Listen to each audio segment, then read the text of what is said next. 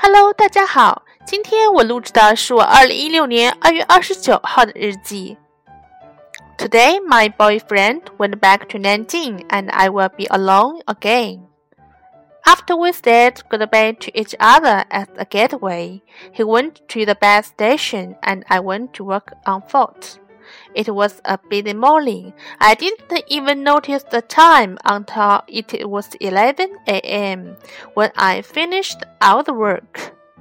I had lunch with Stella and Sally. After lunch, I took a walk with Sally around the company.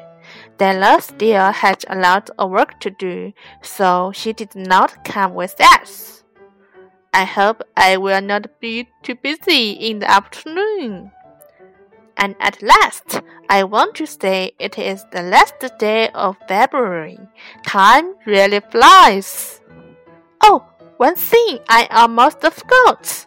I heard that a lot of mothers to be have purposely given birth earlier than today, because if a baby is born today, it will only have one birthday every four years, and these mothers don't want their babies to hate them in the future, which is so funny.